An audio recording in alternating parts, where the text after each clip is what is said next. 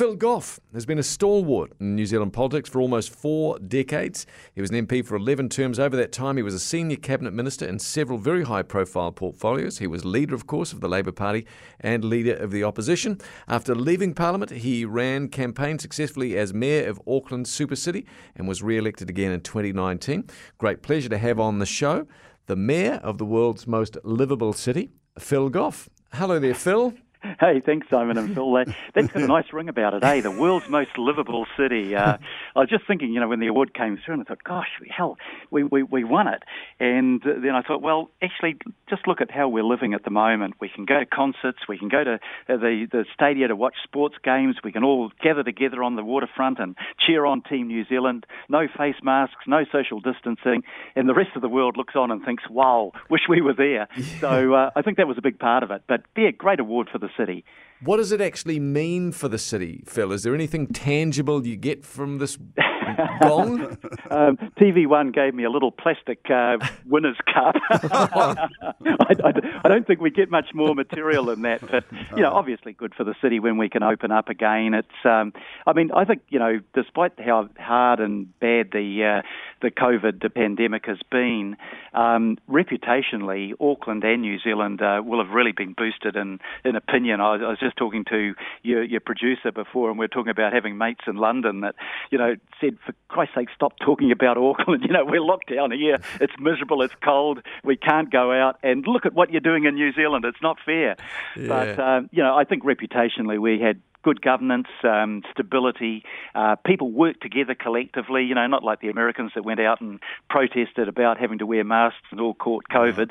Um, you know, mm. uh, I, I, felt proud to be a New Zealander right through that period, and proud to be an Aucklander. Mm. Fair enough, Phil. Let's just get a little bit personal for a minute, because Six and a Song, that's basically what it's about in many ways, to be honest. As a kid, were you always one of those kids that was interested in politics, or was it something that came along when you hit your late teens? Um, probably early teens, actually. I, I grew up in a, a Labor family. My dad came back from the war. He was a, a working class guy. He uh, he was a, a tradesman working for the New Zealand Railways. But his mum, my grandmother, was a real influence. Um, she'd migrated from the UK. She lost her elder brother in the First War. She lost her younger son, aged 19, in the Second War. But uh, in between, after they migrated to New Zealand, her husband had been fought on the Somme and been gassed, and he, he died young at about 47. And they got kicked out of their home and um, up in Campbell Road, Royal Oak, actually. Mm. Uh, and uh, and you know it was a pretty rough time for them. They had no home, they had no income. They'd, they'd, they'd lost their father and uh, and husband, and then Michael Joseph Savage got elected. And uh, my dad, my late dad, and my grandma always thought that uh, he was Saint uh, Mickey Savage. Yeah. He was the guy that gave them a helping hand when they needed it. So I guess that sort of gave me an instinct for fairness uh, and giving giving everybody a decent start in life. And uh, you know that's what I wanted to do in politics, and uh, uh, you know hopefully that I've I've made some progress towards that. Phil, you'll be aware, obviously, being an MP for so long, and now, of course, mayor for a, for a good time as well. There's a lot of rumours that swirl around with people in your position. I'm just going to run one rumour by you, and I'll just get you to answer it if you could. There's yeah. a, there's a rumour out there, Phil, that you leaked the $200 million figure about the America's Cup to sort of broker a deal and put the squeeze on the America's Cup team. Is that true? No, no, it's not true, and I, I, I despise leaking. Actually, I, I, I get angry when it happens, uh, both both when I was in government and, and on council when people leak. Um, people often, journos often say to me, "Well, what can you tell me off the record?" And I say, uh, "Whatever I'm telling you is on the record. Uh, mm. I don't leak. I don't approve of it, um, and uh, I, you'd you'd have you'd have to ask the journalist uh, where I can't even remember who did it. He or she got the story from, right. Um, right. but um, it certainly wasn't me. Good, Look, good. Phil, one of the things about the Beehive is that patently, and it's particularly recent times, we won't get into some of the scandals, hadn't involved you, by the way, Phil, just so we're very clear no, on that. No, I've led a clean and pure life. exactly, definitely, definitely hasn't involved you. But it is. It just seems to those of us that, that don't live there, work there at the Beehive, it just feels like a bit of a rat's nest. Did you actually enjoy your time there, or, or, or did it sometimes feel like, man, why am I putting myself through this? What what it's like? It's like living in a goldfish bowl. Um, whatever you do, um, wherever you are, um, somebody's going to know about it. And uh, fortunately, I've uh, uh, pretty much uh, been married to the same woman for all of my all of my life since I was young, um, and uh, I, I I try to play it straight. So it it doesn't, you know, it's it's not something that affected me personally, um, but yeah, look, I, I quite enjoyed uh, life in politics. It, it had a good side, you know, the camaraderie uh, that you had with your colleagues, uh, the fact that you could make a difference for your uh, for your electorate and for your country. Um, but it, it does have a downside as well. And um, you know, I sit watching in amazement, and it's the National Party going through it at the moment, I guess.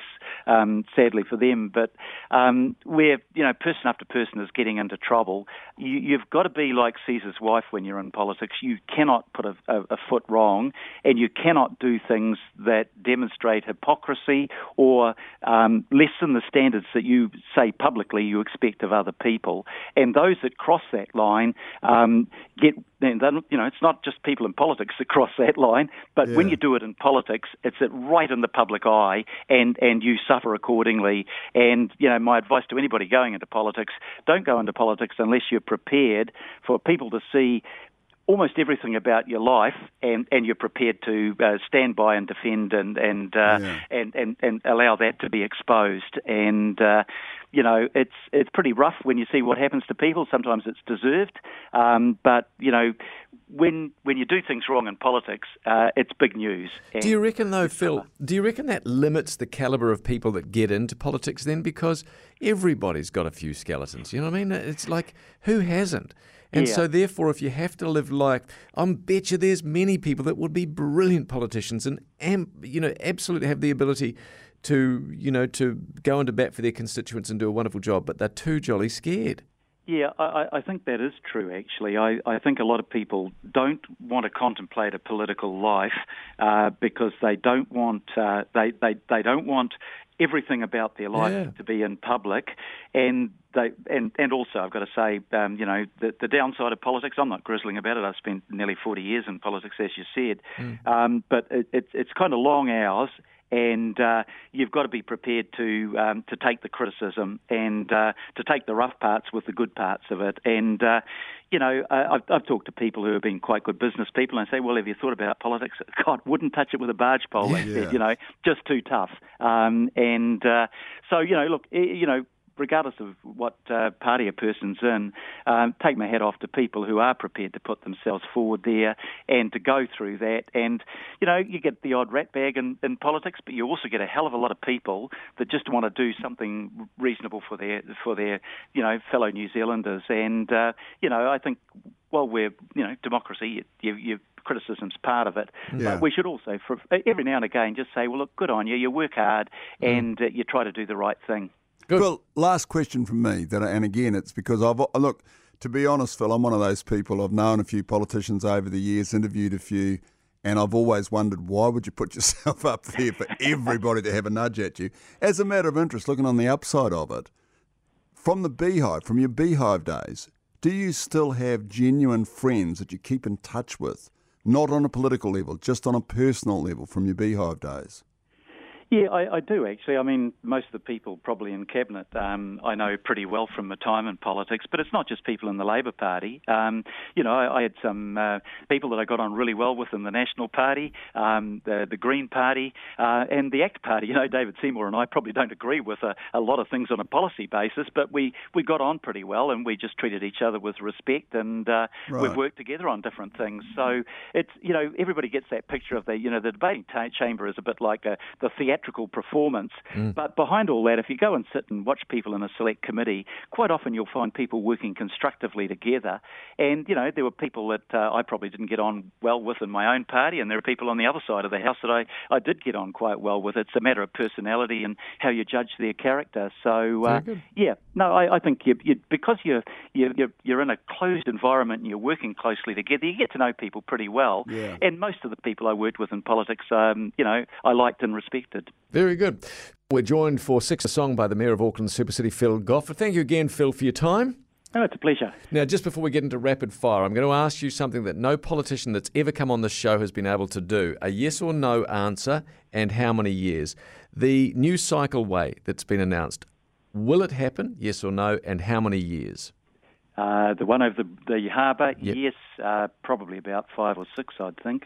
Oh, gee, that was a good answer. Okay, Okay, great. then. I thought that was the first rapid fire. No, I've, I've got that recorded, so I'll keep you honest over the next five years, Phil. Okay. good, good as gold. Righto, mate. So listen, let's do some rapid fire. Who is the living person you most admire?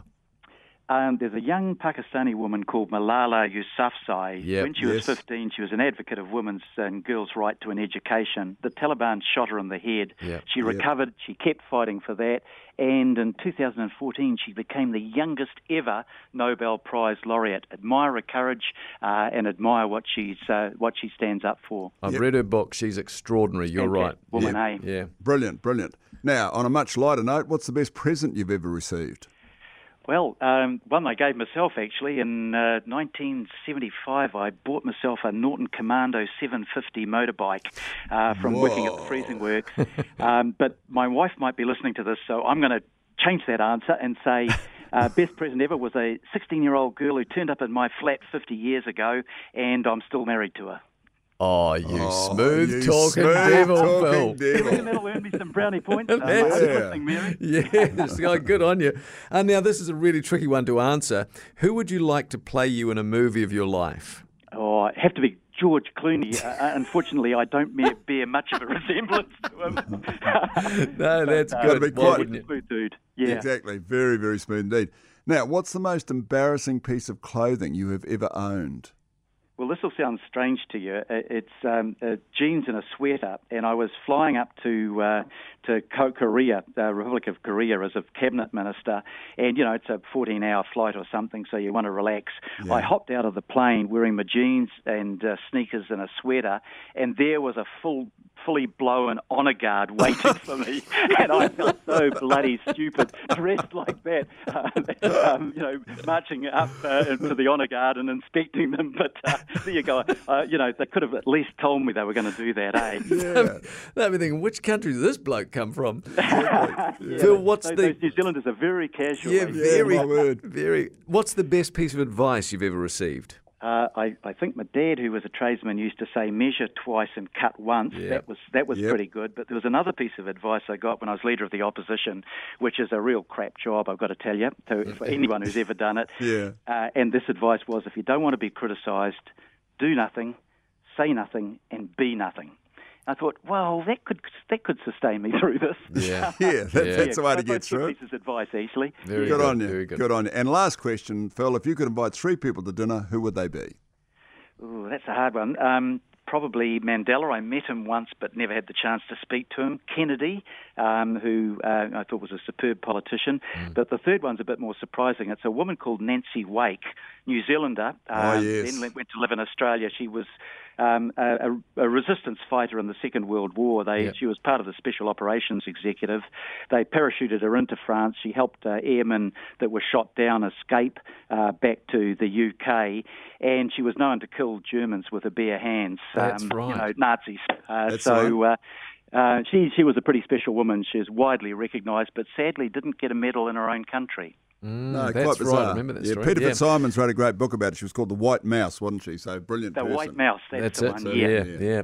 Okay, Phil, love chatting with you, and we're going to leave it with your choice of song. What have you chosen, please, and why? I've uh, I've chosen um, what have I chosen? I've chosen uh, the um, the song "Go Your Own Way" Yes. um, by Fleetwood Mac. I met I had the pleasure of meeting Mick Fleetwood in 2019 uh, together with Bob Geldof when they were in New Zealand. They're a band that's been around for God uh, 30 years, but their music is enduring. And uh, while they get older, the music stays popular across uh, each new generation. But love the band. I went to their concert in uh, in Mount Smart. Fantastic evening. Wonderful on ya. choice of song. Great chatting with you, Phil. All the very best. Thank you. My pleasure. Have a great afternoon. And you too. Phil Goff from the world's most livable city, and this is his choice.